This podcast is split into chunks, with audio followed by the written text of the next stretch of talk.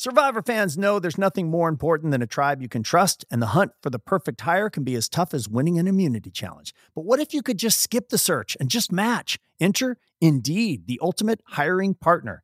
With over 350 million monthly visitors worldwide, according to Indeed data, Indeed is more than a job site, it's your personalized hiring platform. Use Indeed for scheduling, screening, and messaging, connecting you with candidates at the speed you need. According to a recent Indeed survey, 93% of employers agree Indeed delivers the highest quality matches. Indeed is your compass in the hiring jungle. It's a matching engine, not just for hiring, but effortlessly assembling your dream team. Indeed's matching engine learns from your preferences, leveraging over 140 million qualifications daily. The more you use it, the sharper it gets. Join 3.5 million businesses worldwide that trust Indeed for fast, quality hires. Listeners will get a $75 sponsored job credit at Indeed.com slash survivor. Go to Indeed.com slash survivor now. Support our show by mentioning you heard about Indeed on this podcast. Indeed.com slash survivor. Terms and conditions apply. Need a hire? You need Indeed. Survivor fans, we are not just surviving, we are thriving with the power of nutrition. Let's talk about Wonderful Pistachios, a snack that's not only delicious, but also a protein powerhouse. When I was on that island, I would give anything for a snack to keep my energy levels up. Well, did you know Wonderful Pistachios are one of the highest protein nuts out there? Each one ounce serving gives you six grams of protein, delivering over 10% of your daily value. Whether you're a hardcore survivor or just need a boost during your day, Wonderful Pistachios are the perfect personal protein stash, ready to go whenever hunger strikes. So, whether you're cracking open each nut one by one or enjoying the convenience of no shells, Wonderful Pistachios has got you covered. Outwit, outplay, out snack with Wonderful Pistachios. Visit wonderfulpistachios.com to learn more. Welcome to On Fire with Jeff Probst. That's me, and this is the only podcast that takes you inside the making of Survivor from the producers who make the show. I'm the host and showrunner of Survivor, and each week I'm joined by two other television producers Brittany Crapper, who is a supervising producer on Survivor. Hello. Hello. And Jay Wolf, who doesn't work on Survivor but is a TV producer and the producer of this podcast. Doing a great job, by the way, Jay. Oh, thanks. Hey, how's it going? Okay, let me set up today's show because it's a very special episode of On Fire with Jeff Probst because today is my day of reckoning. After 22 years and 44 seasons of overseeing tribal council where players are held accountable for their actions, today I'll hold myself accountable by answering to some of our most controversial twists and advantages. That is our featured topic. So the way we set this up is Jay and Britt pulled the most controversial, not all of them, but the most controversial advantages and twists in survivor history. And then I also asked you to go out and find what's the consensus about why the people who don't like them are so passionate about not liking them. So today we're going to cover Medallion of Power, Final Three versus Final Two, Second Chance seasons. We'll combine all of them. Do or Die, 26 Days, Change History, and the Fire Making Showdown. So for each one, I will listen with an open mind and an open heart to the criticism, and I'll respond by explaining the why behind the idea. What what were we going for? And then I'll share whether or not I think these controversial moments will ever return on Survivor. But first, before we get to that, let's get inside episode nine of Survivor 44, which Brittany and her team produced. Congratulations, Brittany. Thank you. So, Jay, what stood out to you in this episode? This episode felt like a real turning point. Um, we really got to see the impact of what it's like for them to have no food. Mm. As soon as mm. rice was introduced, it was like a whole new ball game. It was right. like watching a before and after. Well, I I think that's a great way to phrase it because that before portion that you're talking about that is intentional. That was part of the game design of the new era in this sense. We met with our doctors. We said, okay, here's our idea. We, we're not going to give them anything for this many days. So how many days will it take before we see the impact on their cognitive abilities, you know, to solve a basic puzzle or, or to strategize, to, you know, to use that part of your brain. And then we also just wanted to make sure that we weren't going to go so far that would have any real negative impact on their bodies. And that's how we arrived at this day. So it's not just, hey, let's try it. We had a very clear path. And it it ties into the whole ebb and flow of the game design, including like a down day, which is what the players call it when they don't mm-hmm. have a challenge or they don't have tribal. They typically hate those days. But that's that's not because we couldn't think of anything to do. That is part of the high and the low, the ebb and the flow. And it forces the player to dig into those resources to try, to try to be in charge of their mental state as much as possible, even when you're starving. And like you look at Danny, that guy is in killer mode all day, every day. Baby Tony. Not everybody does that. He's your Tony, right? And that's why the, those down days are important because it not only gives them a chance to recharge their batteries, but it also gives the players time to bond and build those genuine connections, like we saw with Carolyn and her tribe this episode. Yeah, it was really interesting too, because we've learned so much about Carolyn at this point, it seems like, but we didn't really even get to hear her real story until episode nine. Why did it happen here?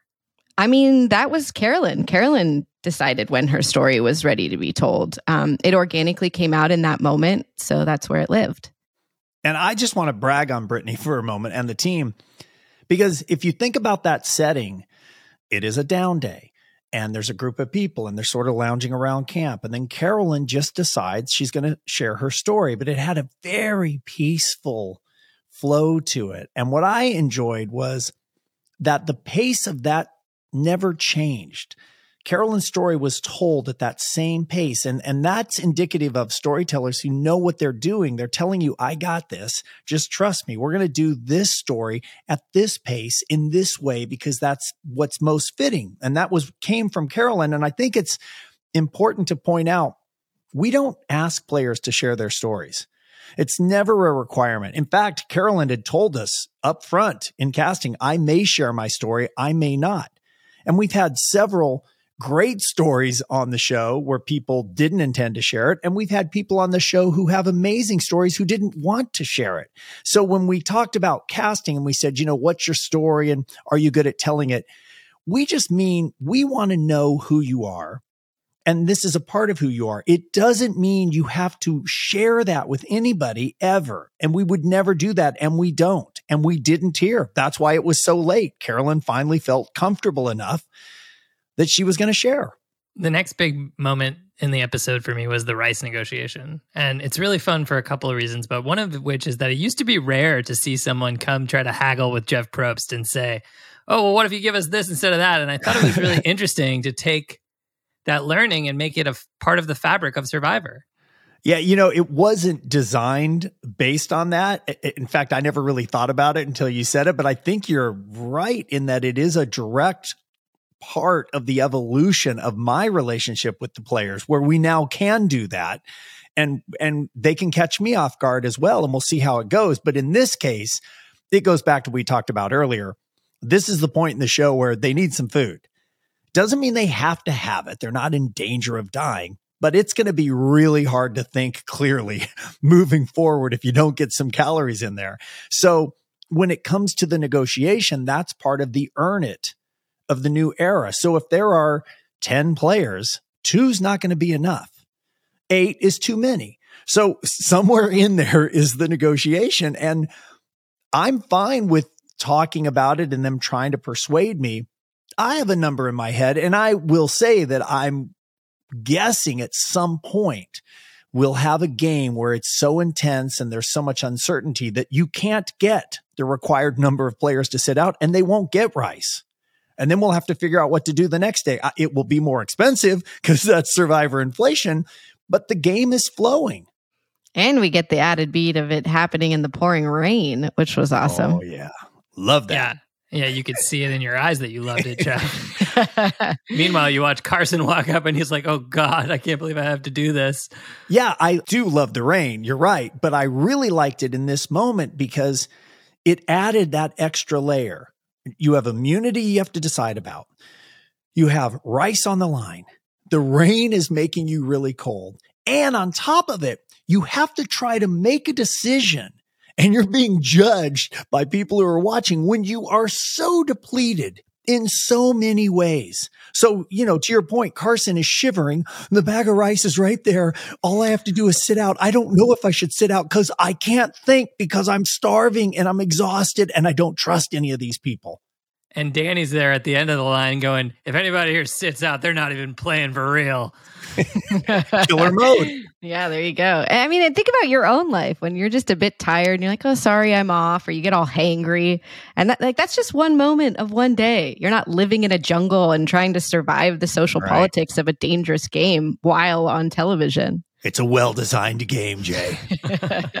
that much is very clear, and you saw that again with the crazy tribal council that mm. went down. I mean, what's going through your head, Jeff, when you see the first person stand up? Well, what I think people think I'm thinking is, oh, this makes for great TV. That's not what I'm thinking. What I'm thinking is, I'm glad you're standing up because that tells me that you're uncertain and you don't want to go to the vote with that uncertainty. And that's what you should be doing. These people left their lives, their careers. In some cases, they are literally trying to change their life by winning a million dollars, if you think something's wrong, you should stand up and play. And that's why I say to the players at the beginning of the season, tribal council's not over until you say it's over. Uh, yes, I will run out of questions at some point or I'll be satisfied with our conversation. But if you're not satisfied, and so that's why sometimes you'll even hear me in the show say, are we good to vote? That's me saying, I don't want to say it's time to vote unless I think you're ready to vote. So I love that. And you've seen many times that those conversations change the result of what was going to happen. So somebody's fate was, was bettered and somebody's fate was, uh, you know, determined by getting up and having a conversation. I also loved in that tribal council when Jam Jam said that he wanted some subtitles and then we got them. Such an inspired idea actually funny story quite similar to your mark burnett story about the tribe has spoken when he asked who took credit for that right uh, when matt first saw this he asked the same question where did that come from i laughed because it actually came from him when really? tribal was happening live he told one of the producers you know make a note to have Jam Jam say wow. that with subtitles. And then, you know, fast forward six months later, we did it. Evan, the tribal editor, put it in there, and Matt was like, "Oh wow, this is great." I was like, That's great. Yeah, I almost so took Matt's, credit, but oh yeah, you should have. So Matt's having memory issues too. He can't remember his his own ideas. One other piece of this tribal that was great is something that you've said before, Jeff, which is that knowledge is power has an effect on the game, even if it's not in the game at all. And yeah. we saw Jaime's idol go away because of it. Yeah, we've trumpeted our horn enough on this, but yes, that's why I think it is the perfect advantage because to your point, even if it's never in the game again, the threat that it might be causes people to make decisions. Jaime didn't make a bad decision. She made a decision that she thought she needed to make because of the threat of it. So you're going to be wrong a lot on the only people who are ever always right are the audience because they have all of the information and they're not in the arena. They're the spectator. When you're the player, you're at a disadvantage. So you make your best move on the assumption other players are making their best move. And that's what happens. But I, I love when that happens because it says that these players are engaged and they're thinking of possibilities. Sometimes you're right. Sometimes you're not. And the result you want when you're done playing this game really is embodied in Kane's confessional at the end of this episode. I don't know if everybody watches the confessional. It's, you know, it's the very end. It's about 20 seconds, but it's really the voted out player's last words. What I loved about Kane was his last words were, I had a blast. Think about Kane. He he played Dungeons and Dragons. He had the sword. He had all kinds of fun. He sang the Canadian national anthem. He was part of Blindsides and ultimately he got blindsided. But when it was over, he still had fun. And I'm not saying everybody has to love us or think that we're all great. I'm just saying that's the game we're designing is to make this really big adventure that takes place in a real jungle. And you're playing this really fun, but incredibly complicated game of human poker. And in, in high stakes poker, there is only one winner, which means everybody else loses, but a night of poker is still a lot of fun. And that's what I really appreciated about Kane. And that's what I hope for every player who plays Survivor that when you look back on it, you will say to yourself, Okay, that was one of the greatest things I've ever done. All right, when we come back, I will answer for some of the most controversial advantages and twists in Survivor history. This is On Fire with Jeff Probst. Survivor fans know there's nothing more important than a tribe you can trust, and the hunt for the perfect hire can be as tough as winning an immunity challenge. But what if you could just skip the search and just match? Enter Indeed, the ultimate hiring partner. With over 350 million monthly visitors worldwide, according to Indeed data, Indeed is more than a job site, it's your personalized hiring platform. Use Indeed for scheduling, screening, and messaging, connecting you with candidates at the speed you need. According to a recent Indeed survey, 93% of employers agree Indeed delivers the highest quality matches. Indeed is your compass in the hiring jungle. It's a matching engine, not just for hiring, but effortlessly assembling your dream team. Indeed's matching engine learns from your preferences, leveraging over 140 million qualifications daily. The more you use it, the sharper it gets. Join 3.5 million businesses worldwide that trust Indeed for fast, quality hires. Listeners will get a $75 sponsored job credit at Indeed.com slash survivor. Go to Indeed.com slash survivor now. Support our show by mentioning you heard about Indeed on this podcast. Indeed.com slash survivor. Terms and conditions apply. Need a hire? You need Indeed. Listen, wearing the same clothes for 26 days straight on Survivor really made me realize the importance of buying high quality, long lasting clothes. That's why I love Quince. They have timeless, well made pieces that last for years and don't go out of style.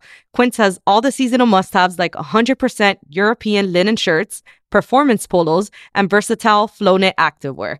Buying pieces from Quince means that I don't have to keep buying new clothes every year which is better for my wallet and the environment. I recently got a super chic Italian leather tote from Quince and I'm loving how it looks. The best part about Quince is that by partnering directly with top factories, they're able to keep prices super affordable. I'm talking 50 to 80% cheaper than similar brands. And the other best part is that Quince only works with factories that use safe, ethical, and responsible manufacturing practices. I love that. Upgrade your wardrobe. Go to quince.com slash survivor for free shipping on your order and 365 day returns. That's Q-U-I-N-C-E dot com slash survivor to get free shipping and 365 day returns. Quince.com slash survivor. Welcome back to On Fire. Okay, today we're talking about Survivor's most controversial twists and advantages, and I know what you're thinking, but how will you choose when there have been so many? We're going to talk about why they're controversial and also why we did them in the first place and if we will ever do them again. And I, Jay and Britt, I want to hear your truth as well. Don't, no need to protect me. I can handle it. So let's get into it. What do you got? All right. Well, First one, this one we only used once, but according to the fans, once was too much. It's the Medallion of Power. And was there any specific criticism beyond this is just dumb? Oh yeah. There was uh the necklace of boring challenges. yeah, the the necklace of boring challenges I think really sums it up. So the premise it was Survivor Nicaragua, our 21st season. And the idea behind it was that whichever tribe had the medallion of power would get an advantage in the challenge. And then once they used it, the other tribe got it and they could use it. But the there was that other layer, which is you didn't have to use it immediately. So you could hold on to it. And so there was some strategy around when you would use it, knowing that after you used it, you had to give it to the other tribe. So the origin story it was my idea, fully came from the place that most ideas come from desperation. but I, I went back to my original notes. This has been one of the best parts of this podcast is going and looking back at old diaries or, or creative Bibles and reading what I wrote. This was April 22nd, 2010. This is what I wrote. The medallions of power. They are a form of survivor challenge currency. These medallions hold special power at challenges. Medallions will be inscribed with things like choose an enemy tribe member to not compete, get a head start in the challenge, get an early clue to what the challenge will be.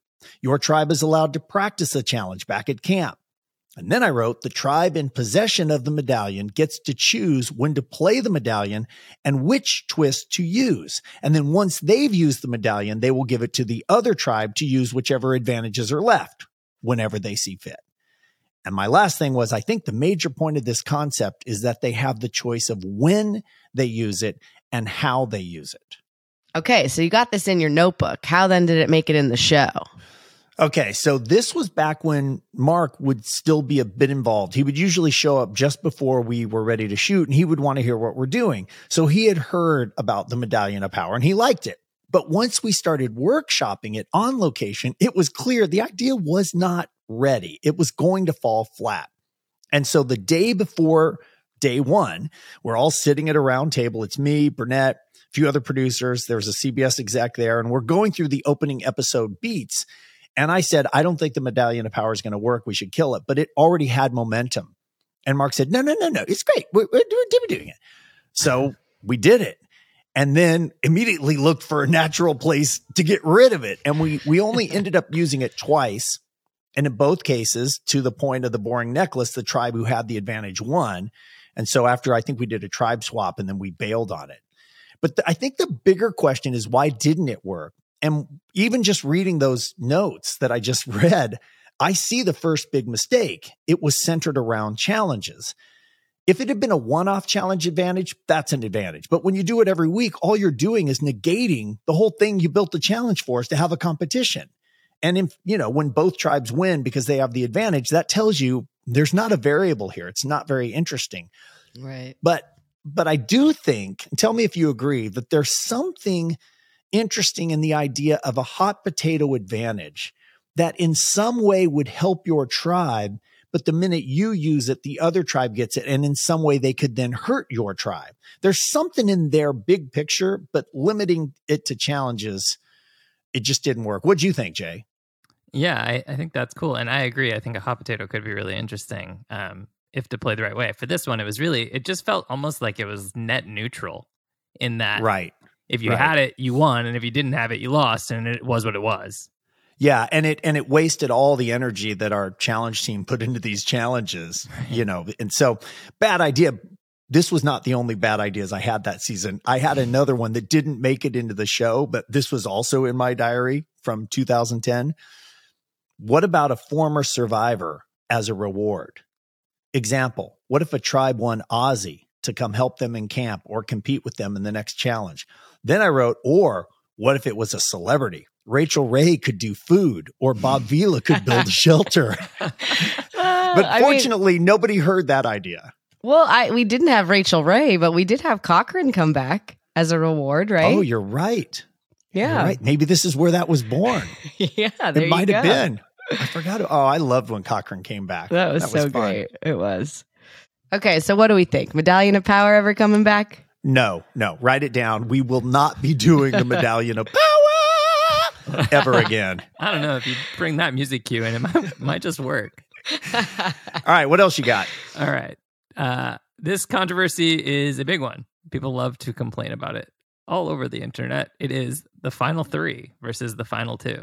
Yeah, this one I you're going to have to help me with this because it does baffle me a little, but the premise is pretty simple. You either have two people at the end or you have three people. What is the big complaint about this? I think it's just that folks find that a final 3 leads to a less interesting final tribal than a final 2. Yeah, that's what I hear. I just don't see any evidence of that. And maybe I'm missing it. If we okay, initially we had a final 2 and if you just go back and look at that, because I did in prepping for this, typically what happened is whoever won the final three challenge would go to the person that they knew they could beat and say, Hey, let's just get rid of the other person. I'll take you to the end. And so you end up with kind of a hero and a goat, like Survivor Six, the Amazon. Jenna wins 6 1. In season seven, Pearl Island, Sandra wins 6 1. Vanuatu, Chris wins 5 2. Palau, Tom wins 6 1. Guatemala, Danni 6 1. Survivor Exile, Aras 5 2. So there were all these blowouts. When you get to 13, Cook Islands, you finally make the switch to the final three. What's the conversation between 12 and 13 like? When you're making that decision? Well, it, for to me, it was just all that evidence I just gave you. Is we just kept having all these blowouts, and so my reasoning is today the same reasoning, which is having to beat two people is more complicated than having to beat one person. An additional person makes it much more unlikely that both players will be seen as having done nothing.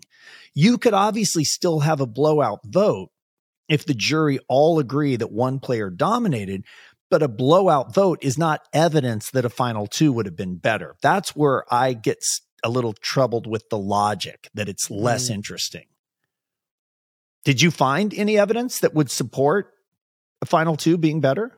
Yeah, I mean, a few people said that they like the drama of the head to head. That if it comes down to mm. two people, one who really played and one a goat, that watching the person who got dragged along get roasted and lose in a blowout was dramatic in its own way. I I see that. What do you two think? Researching this, is the final two sound like something we should look at again?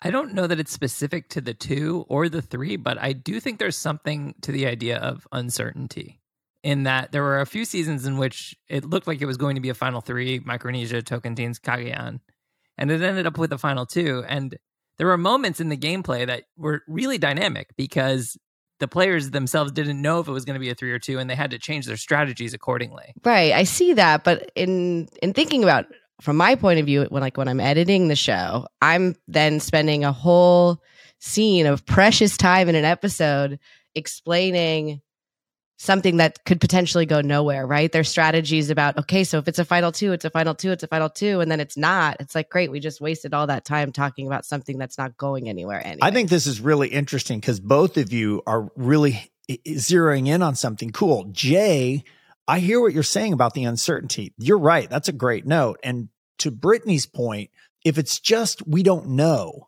that's very hard to tell that story. I think what made those three seasons interesting is something happened that caused the game to change. So then the players were reacting to, to an event rather than just the randomness of us saying, Hey, this season it's a final three or this season it's a final two. Because my issue with doing that would be, how would a player ever trust that we always designed it to be final three or final two? And that, so, but I think I do hear both points. This is good for me to hear. The showdown aspect of one on one is good. And the uncertainty of whether it will be or won't be is also good. You just have to find a clever way to get into that that that still worked and that you could still tell the story and that the players weren't just sitting there going, well, who knows what it's going what's it going to be. So it sounds to me like you're perhaps a bit more open because my next question was Are you ever going to go back to the final two? Well, I was prepared to say absolutely not, but I like what has been said today. I just would have to find a way into it. So for now, because I want to be on the record, unless there were extenuating circumstances like those seasons you mentioned where something happened, or we came up with some theme, you know, where the, like there were two sides and one person from each side ends up in the end and they end up in a showdown. If you could find a way in like that, then possibly. But for right now, I want to be on the record. Are we doing Final Three again? Yes. Okay. All right. Well, for the next one, we're going to put all the second chance seasons together. So the Outcast Tribe, Redemption Island, and Edge of Extinction. The most common complaint from people who hate this idea is that they just believe that once you are out, you should be out. Yeah. And I get that. And we've talked about this a lot. So I don't want to rehash it. But from the big picture standpoint, if you believe that the format calls for once you're out, you're out, then that's what you think. I get that. I just see it differently. And so I like the idea of a second chance. And I think that as long as the jury decides in the end who the winner is, then you can do a lot of things within the within the box of the format, like a second chance idea. But I want to give each of them their due. So let's, even though you grouped them together, let's take them one at a time. The Outcast Tribe was season seven, Pearl Islands. And the premise for somebody who might not remember or maybe hasn't even seen that season is after the first six players had been voted out, we gave them a chance to come back and they ran a challenge in which two of them would get back in the game and two other players would be voted out. Here's the truth this was not my idea. I didn't like the idea. I pushed back on the idea as hard as I could, but I just didn't have enough power. Why didn't you like it? Several reasons. Most importantly, I just felt that we should have told them up front that there's there's going to be a twist and some of you will get a chance to get back into the game.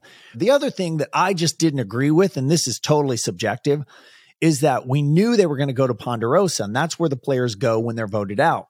But at Ponderosa you can sleep and you can eat and and shower. I mean these are all huge advantages. Had we told them up front that those players who are voted out will have a twist And that twist is they're going to go get rehydrated and they're coming back. Then it changes how you vote them out and it changes how you receive them back into the game. So that's it. Again, it's subjective, but I didn't like it. So no outcast twist ever again, I'm assuming. Never. Not not like we did it in Pearl Islands. Not when you can go back to Ponderosa. But it sounds to me like that was because of the poor execution of Outcast, not the idea of the second chance. Because a couple years later, we got Redemption Island. Well, yeah, and again, this is about subjectivity because clearly I took the idea of Outcast and then formed it in a different way.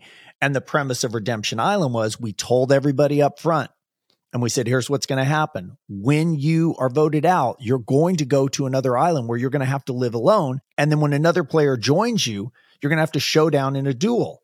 And the winner will stay alive and continue to live on Redemption Island. And the losers then out of the game for good. And at the merge, somebody will get in. And at the end, somebody will get in. What I liked about it was it added layers to the test of this adventure. Living alone is big. That is big. Those islands are dark and they're scary at night and they're lonely. And then competing in a one on one duel where there is nowhere to hide, it's kind of a do or die situation, is also very big. And then finally, if you do earn your way back into the game, you got to navigate your way back into the social game. And if the players don't want you back, they can just simply vote you out, which I'm pretty sure they did that season.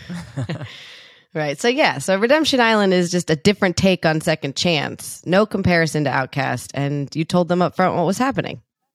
Yeah, and whether you like the idea or not, I thought it was fair because as I said, the tribe is in charge of the decision. So even though somebody's going to get back in the game, if you don't want them in, they decide who stays and who goes. And though this wasn't part of the design necessarily, it did lead to one of my very favorite survivor moments. Russell Hantz. Oh yeah, I mean, inviting back Boston Rob and Russell Hantz, and I remember I watched this show, you know, straight through over COVID, and uh, I was very thrilled because I loved to hate Russell, and when I got to see him again, teary eyed, it was pretty magical. Well, it's great because Hantz had played back to back seasons and was never voted out. 39 days back to back, super impressive, yeah. but he hadn't won. So you bring him back, and as you say, Jay, he's a big time villain, which doesn't mean everyone hates him. Some people loved him because of his villainous ways, and other people, quote unquote, hated him because he was a villain. So when he lost, and as you said, he got teary eyed. But the big moment that I remember was burning his buff because when we when we figured that out as our final twist, it was so personal because the buff is a player's identity. It's the thing they want the most when the game is over. They want that buff because they wore that buff. That's their dirt. That's their sweat. That's their blood. So seeing that buff burning in the fire was pretty epic. So, do we ever see Redemption Island again? Well, that sounds to me like a maybe. Well, it's funny because I'd kind of forgotten about Redemption Island, but now that we're talking about it, I do like the overall concept. Like when I just said it back again that you live alone and you compete in duels. But I think we evolved the idea of Redemption Island with Edge of Extinction. So thinking through it, the good news is I would say Redemption Island is dead. Well, that brings us to Edge of Extinction. And exactly. there are so many people that don't like this idea. As I would even go as far as maybe saying hate. Yeah, it's definitely a polarizing idea. And it, it probably won't surprise anyone that this is the second chance version that is the most satisfying to me from a story standpoint. And the reason is I, I mentioned this in an earlier episode. I always saw Edge of Extinction as a way to push players to do a bigger test that might hopefully lead to a spiritual death and rebirth. I mean, it's very difficult on the edge. We designed it to make Survivor, regular Survivor, seem like a vacation. And when you really boil it down, it's the same thing. You can say it's unfair they got a second chance, but it is the jury who makes the decision. It's their world, it's their society, it's their game. And I always ask the same question, sort of philosophically can the jury ever be wrong? Right. Because when Chris Underwood comes back from the edge and he wins, you know, a lot of the audience are upset because they thought he had an unfair advantage because he spent so much time getting to know the jury and those who were still in the game didn't get that chance.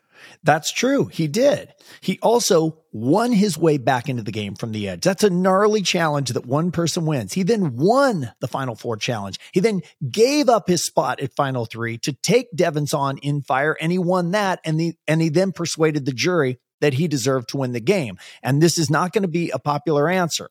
And I don't mean any disrespect, but I do think Chris also had the other perfect two players sitting next to him. The jury just didn't respect their game as much. Yeah, and I'm not sure he wins if he doesn't do everything that you just listed off. I think it was a perfect storm of all of it. That that reminds me of one thing that you say on the show, Jeff, which is that you have to play as if your opponent is playing the best game that they're playing. And if you're doing that in this scenario, it's almost like if you, the survivor player, thinks that going to Edge of Extinction is the best advantage you can possibly get, then maybe you should get yourself sent to Edge of Extinction. I agree. If you think that volunteering to be voted out of the game so you can go live with nothing on the edge so that you can then work the jury. And then you have to be the one player that wins their way back into the game. And then you have to win your way to the end. And then you have to volunteer to take on fire. And you have to win that. And then you have to convince the jury if you think that's a good strategy and I'm not being sarcastic some player may do that someday then you should do it. Seems like a lot of work just a little. Uh, so, Edge of Extinction, we do that again? Yes, absolutely. I think you could see it for a returning player season or some kind of a special season. I just as evidence, winners at war, you get 20 winners to come back and play. You don't want to see two or three of them gone in the first few days. I don't. I like seeing them still in the game, fighting for another shot. That's part of the fun is watching these familiar people. So maybe we wouldn't do it in a regular season, but I could see doing it in a special season. All right, here's the next one, a very popular um, controversy: do or die. Yeah. Okay. Do or die happened late in the game. And the twist was that the first person that fell out of the individual immunity challenge must play a game of chance at tribal council called do or die. And it had very big stakes because if you lose do or die, you're out of the game. But if you win do or die, you're safe and you can't be voted out at that night's tribal council. And then we go to a regular vote and somebody else goes home. It's another idea I will fully own. And the idea was designed to test how well you knew where you stood in the game with your alliance. How safe are you?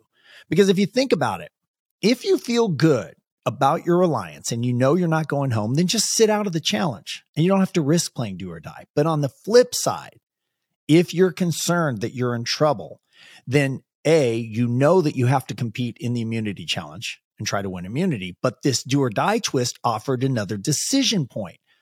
Do I get in the challenge and try to win the challenge? Well, that depends on who else is in the challenge. Who are you competing against? Or do I just drop out immediately to ensure that I'm the one that gets to play do or die? It's risky, but you do this if you know you're in trouble because you take the vote out of the hands of your tribe.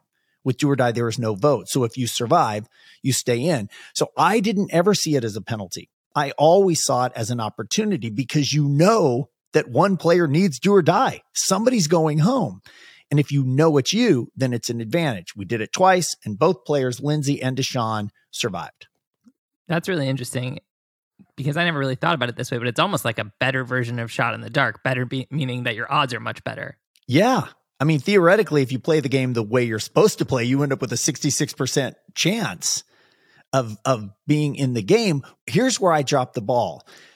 I didn't explain it in a way that made it clear why it was in the show. And and the way I said it, I think the players felt that it was a potential punishment for losing because that's kind of how I said it. And they didn't see it as an opportunity. They may have still not liked it, but I would have felt a lot better if I would have been clear as to why it was in the game. So knowing all that, do you do it again?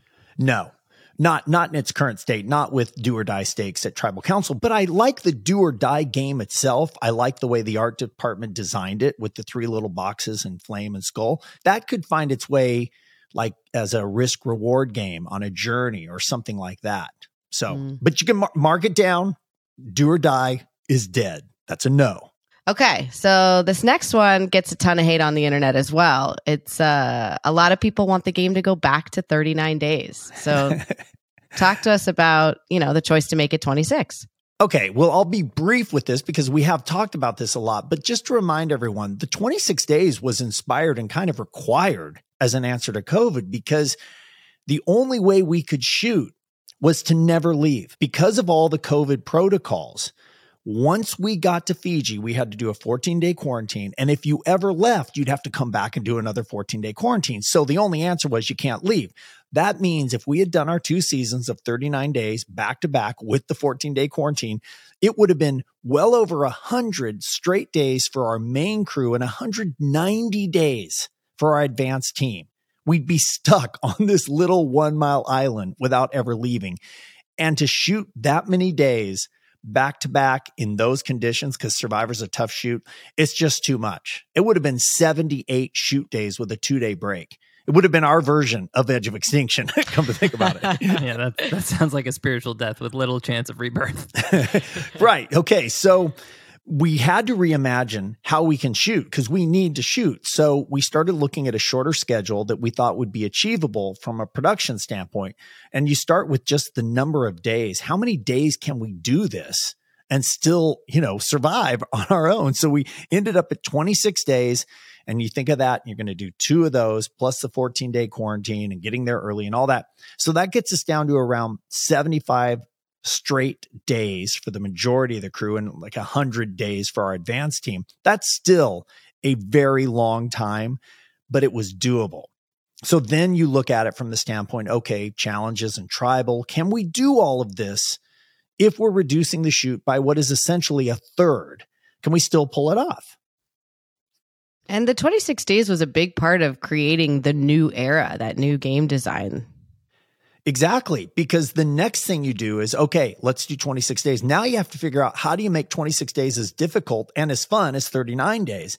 And we like this new design. We do think it's a fun game that forces players to rely on their instincts by making faster and riskier decisions, which puts a premium on having the right information and alliances you can trust. So when you look at what we put into that, with the faster pace and the smaller tribes and the no food and the limited supplies. You got to earn everything. You have risk reward games. You have beware advantages. We felt like we did birth a new version that was going to be fun for the players. And I feel like these first four seasons live up to that. So, to be fair to those who don't like it, though, you still could have been finished with it after the COVID restrictions ended. That's true. We could have. But for all the reasons that I just stated, we really like it. And I know it's a different game. And I totally understand going back to 39 days. It's subjective. I'm just saying, I don't think 26 days, ask any player who's gotten to the end of 26 days. There is no juice left in that tank. It is a very tough game. So you can't compare eras. It's not, I get the players who played 39 days and they say, well, it's a different game. It is a different game. But I would say to those players who have not played this version, you don't know this game. It's not less. It's just different. And that's part of what we do on the show is we just try to evolve it and take it new places and see where it leads us. So 26 days is here to stay. Yes. 26 days. Never say never. I'm not saying we couldn't end up doing 39 days, but it would be for some kind of a special season or something where we were forced to extenuating circumstances. We had to do something like 39 days. But in terms of for the record and the yes or no scoreboard, yes, 26 days is here to stay. In fact, we're doing it for Survivor 45. So weep on that. all right, next one up. And I think we're all excited to hear about this one. Change history. Okay. Mm let me just say up front, and maybe we just don't even have to talk about this one. There's no defense. I'm not, I'm not defending at all. I it didn't work. I fully own it. Players didn't like it. Fans didn't. Like, if I could give myself my own, you know, necklace, I'd give myself what a necklace. What kind of right? what kind of necklace?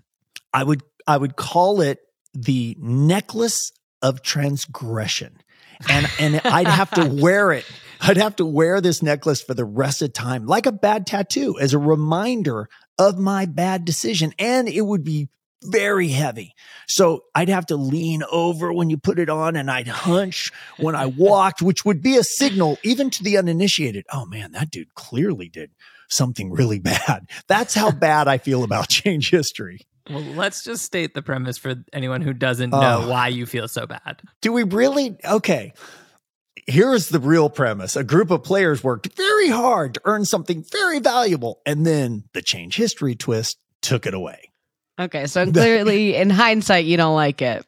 But what made you try it in the first place? All right, well, I'll give you the philosophical answer. You're just constantly trying to ensure that the show remains interesting. And so, with respect to the critics of these ideas, it is always easy to critique what doesn't work after it doesn't work, but you don't always know if it's if it's going to work. And so in that sense, I'd still rather be in the arena coming up with ideas like change history than I would be sitting on the outside just critiquing the ideas.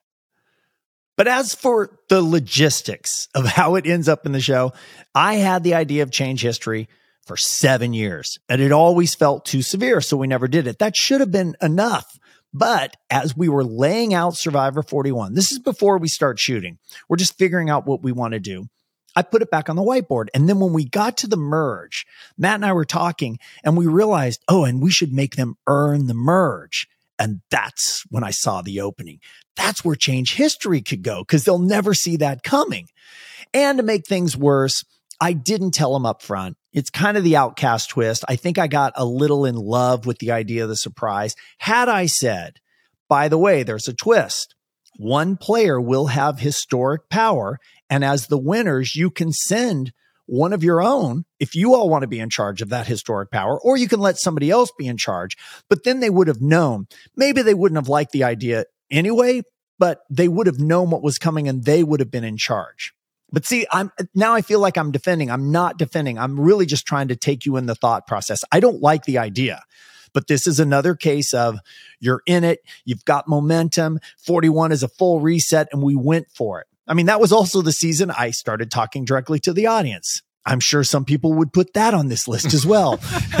we also did a thing called Game Within the Game because I wanted younger viewers to have their own game to play. So we tried a lot of new things, but I was reminded of a really big lesson.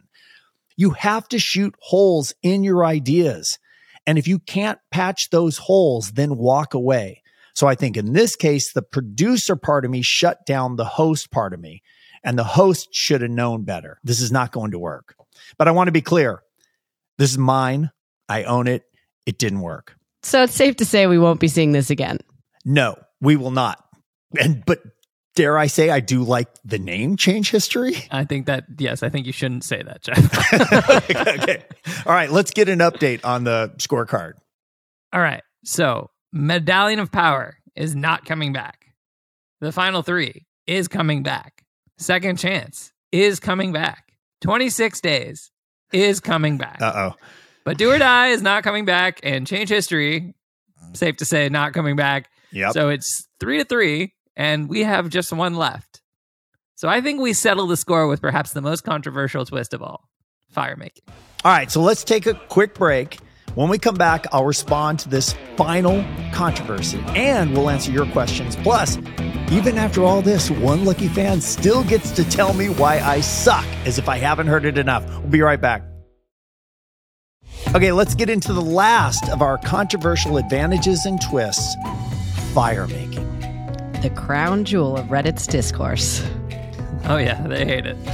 Okay, well, the premise is if you make it to the final four, you can no longer be voted out. That's the big twist. You will either win immunity or the person who wins immunity will take you to the final three, or you'll have to square off against the remaining person in a fire making showdown. And the winner of that showdown gets to go to the final three, and the loser is out and becomes a final member of the jury. I must say, I actually disagree with the haters on this. I really like fire making. Well, this is an idea that I will fully own as well. It started with my frustration that the way the format played at the very end was here's what you have idols can only be good until final five. And that's just based on math, because if you were to let an idol go to the final four, then you could end up in an unbreakable tie where you have one person wins the immunity challenge, so they're safe, and another player has an immunity idol, so they're safe. And that leaves two players and they can only vote for each other.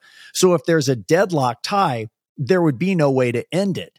So what often happened is that a strong likable player might make it all the way to the final five. And once they got to four, there was no way other than the immunity challenge for them to save themselves. So if they lost, the other three just ganged up and took them out.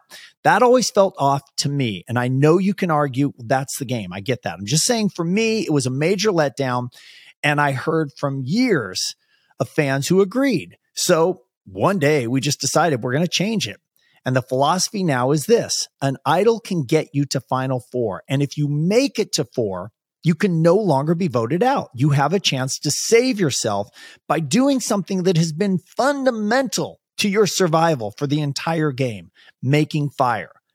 And look at it this way if you've been a good tribe member and you've done your part to make fires for the tribe, it may pay off for you at the end with a million dollar fire. If you've never made fire for your tribe, yeah, you may be at a disadvantage in the showdown and it may cost you a million dollars, but the choice is yours. You have many, many, many days to practice fire making and you know that it is our final four challenge.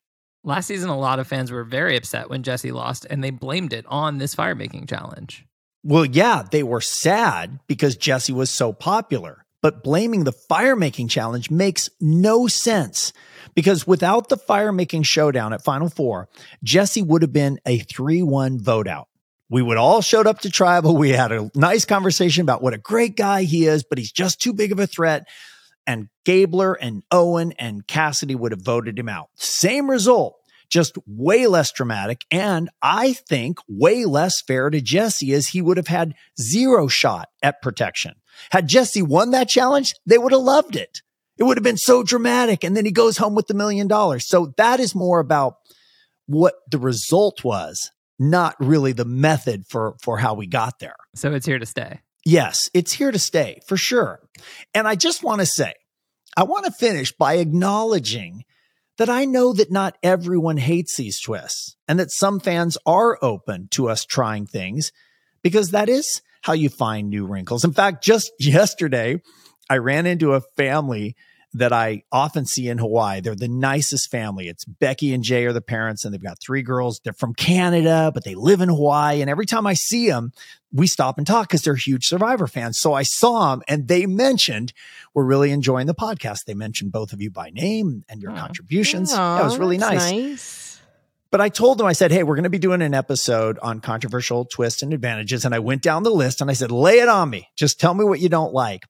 And Daisy took a moment and said, honestly, we just like Survivor and we like it when you try things. Now, maybe they were just telling me what they thought I wanted to hear, but I, I, I would be disingenuous if I didn't say that I think there are a lot of families who don't spend much time focused on hating an idea. They're just enjoying Survivor and they enjoy that we're trying new things. And of course, sometimes they like one thing more than another. But I just don't want this whole episode to make it feel like everybody hates Survivor because I don't think that's the case. But I love the criticism because it does to even today, you all have given me some really good things to think about. So who knows in the future what will happen? All right, Jay, let's get to some questions. What do you have? All right. Uh, and as a reminder, if you have a question for us, you can email us at survivorshoutout at cbs.com and I will read those questions. I might even read one here, like this one. Hello, big fan, yada yada. I'll get straight to the point. Jeff, in season 40, were you at all tempted to make the podium idol real when Adam tried to play it? Thanks, Nick. uh, good old Adam Klein. I got to say, I loved his willingness to just go for it because he's right. You never know. I do know what Nick is getting at. It would have been such a shocker if Adam was right, but no, we wouldn't change the rules just to make for a fun moment. And when it comes to tribal, I want to be clear, and this is for future players as well. We have avoided hiding anything simply because we don't want players tearing tribal council apart. So I think it's highly unlikely we will ever make any part of tribal council any kind of an advantage. And I'm not saying that so we can set up a player for next season. I'm saying it so that players don't go tearing down tribal council looking for an idol. That's the truth. All right, here's question number two. I have a question about the slow mo shots when you set up a challenge. Earlier this season, you show the sword and shield with water buckets dumping out around them. Do you go to the tribes ahead of the challenge and take back the idols? Or do you shoot these moments after the challenge before the tribes head back to their beaches? Just a small detail, but I'm curious about every behind the scenes detail. Thanks, Lisa. It's a really g- great question from a very astute viewer. Here's the truth we have a second set, and we use those only for these introductory challenge shots. And that's all they're used for. But our official the tribal immunity or the official immunity necklace. Once we introduce that into the game, that stays with the tribes. We're never taking it back and they get dirty and muddy and sometimes they get broken and beat up and that's part of the fun. But we just have a second set and our team comes in and shoots them in creative ways that have nothing to do with when the challenge is being run. That's cool. I never knew that. All right, here's question three. I've always had a question about the show that I'm hoping you can answer. Why does Jeff wear shoes and socks on the beach instead of sandals? it seems to me that they would get full of sand and might even get wet. Is he afraid to let the world see his toes? Thanks, Jenny. Oh, I have so many thoughts to this question. Okay, first off, uh, we actually have a rule for our production team, which is no open toed sandals are allowed on any set because of the risk of injury. It is a real jungle and you can mess yourself up with with one wrong step. As for me, I do run a lot during the challenges and so it's really for the same reason. I don't want to smack my foot into some piece of coral or a big rock or a giant root. I like I like my toes. And yes, my shoes do get wet and sandy. Uh, she's right. But I just set them out in the sun and let them dry. It's this is Survivor. Come on. Of course, I go home and get a pedicure, but I mean, that's a whole different thing. All right, Jay, let's get into it. My favorite segment of the show This is Why You Suck. This is Why You Suck! All righty, here we go. Hi there. Love the podcast, but come on. I've been watching since season two, and we have a routine in this house homemade pizza night, etc. Anyway, part of that routine is just before I hit play on the DVR, I prep my best Probst impression and announce previously on Survivor. Right before he says it. But wait, he doesn't say it anymore. These last few seasons, my flow and ceremony are completely kaput. What gives? This is why Jeff sucks. Seriously, though, love you guys. Mike. Uh, Britt, you were nice to me this week. Uh, stuff that actually makes me smile. Uh, okay, first of all, I, I love that Mike has a routine and I love the fun of, anticipating a line that you know is coming and trying to nail the timing. Here's the truth. We just don't have enough time in the episodes right now. Our show has expanded so much and we're endeavoring to take you on a deep, fun, exciting journey with the players. And even though it doesn't seem like it's much time. A previously on is probably 20 to 30 seconds. And as Britt can attest to, that is a lifetime in an episode of television. And what some fans might not understand is that when you're airing on a broadcast network like CBS, we're still limited to how much time we have. We're on from eight to nine. It's the same time every week. It's down to the second. It's not like a streaming service where your episodes can be as long as you want. So those 30 seconds, they're precious. But I do have a story about the line previously on Survivor. The first time we did it back in season one, I read the line like this previously on Survivor. And then I saw the cut, and the editor had shortened the time between on and Survivor. So it sounded like this previously on Survivor. And so I went back and I go, no, no, I really, I really want to have a pause in there. then they looked at me like I was crazy. And I go, no, I first, I want it to sound unique and I want to brand the word survivor. So it's previously on Survivor. And I thought that was important to say the name of the show. And the other thing I wanted to do was I wanted to read it fresh each week, which also annoyed the editors because normally with a line like that, you do one take and they just use it the entire season over and over. But all of these little details were important to me. And the funniest part is that when our kids were little and the show might be on, they would make fun of that same line. I remember them and they would imitate me with an over the top important voice and they'd go, previously on Survivor. but I uh. like them too. And maybe for this controversial twist, we'll put a question mark. Maybe they will be back. Maybe we'll find a way to get them back into the show. All right. Well, I really enjoyed this episode of On Fire with Jeff Probst. It's about time I was held accountable, and I liked hearing the different ideas.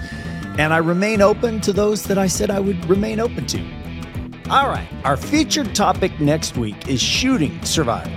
That's the camera department, the sound department, the drones, our high speed, those cool super slow mo shots, underwater. How do we capture it all and make it look and sound so good? We're going to get into all of it. All new episodes of Survivor 44 every Wednesday night, 8, 7 Central on CBS and Paramount Plus. Thank you for listening to the podcast and to those of you who've taken a moment to go rate and review it. We really appreciate that. And we will see you all next week.